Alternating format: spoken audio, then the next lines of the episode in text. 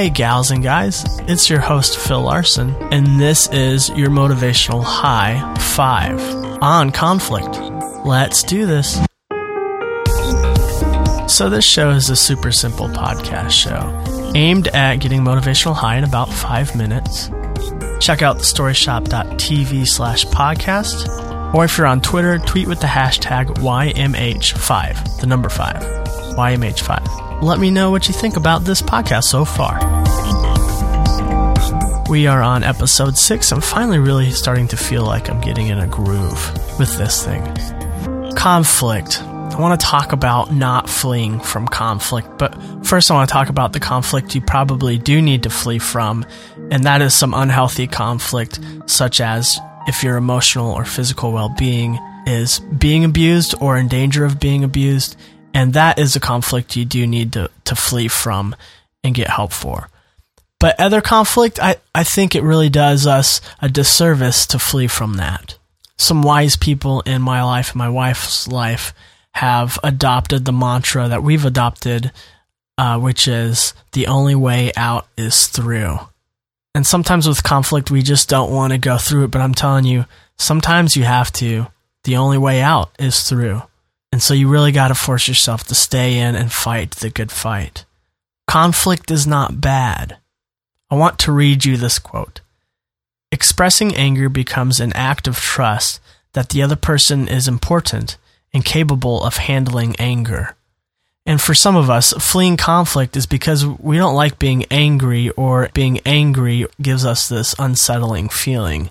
And anger and conflict kind of go together but in facing conflict head on and not being afraid of your anger or their anger, but letting it be as an act of trust to getting to the bottom of some issues, that's when conflict can be healthy.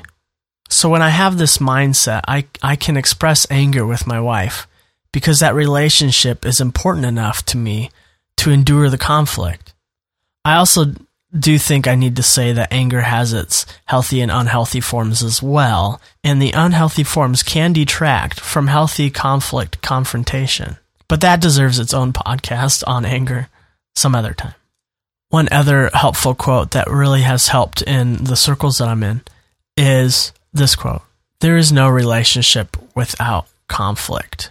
And maybe that frustrates you a little bit because if you want a relationship, a real relationship with the people you love most and are closest to, you're going to have to embrace conflict.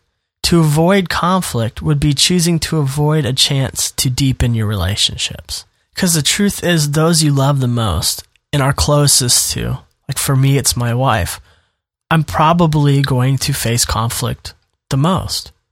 Upon resolving conflict with my wife, I've gained a better understanding of root issues and desires.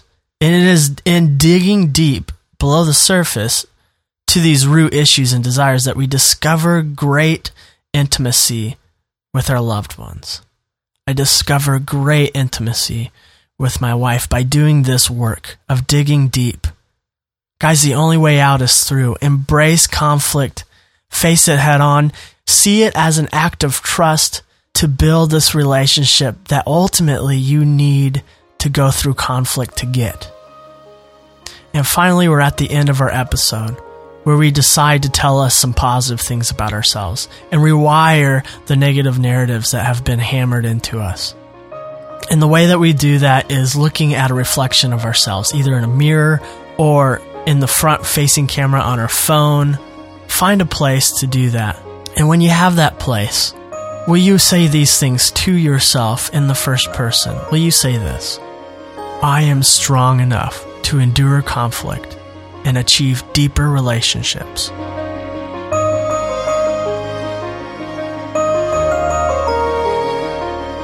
Good job, guys. And, and by doing that, you are going through.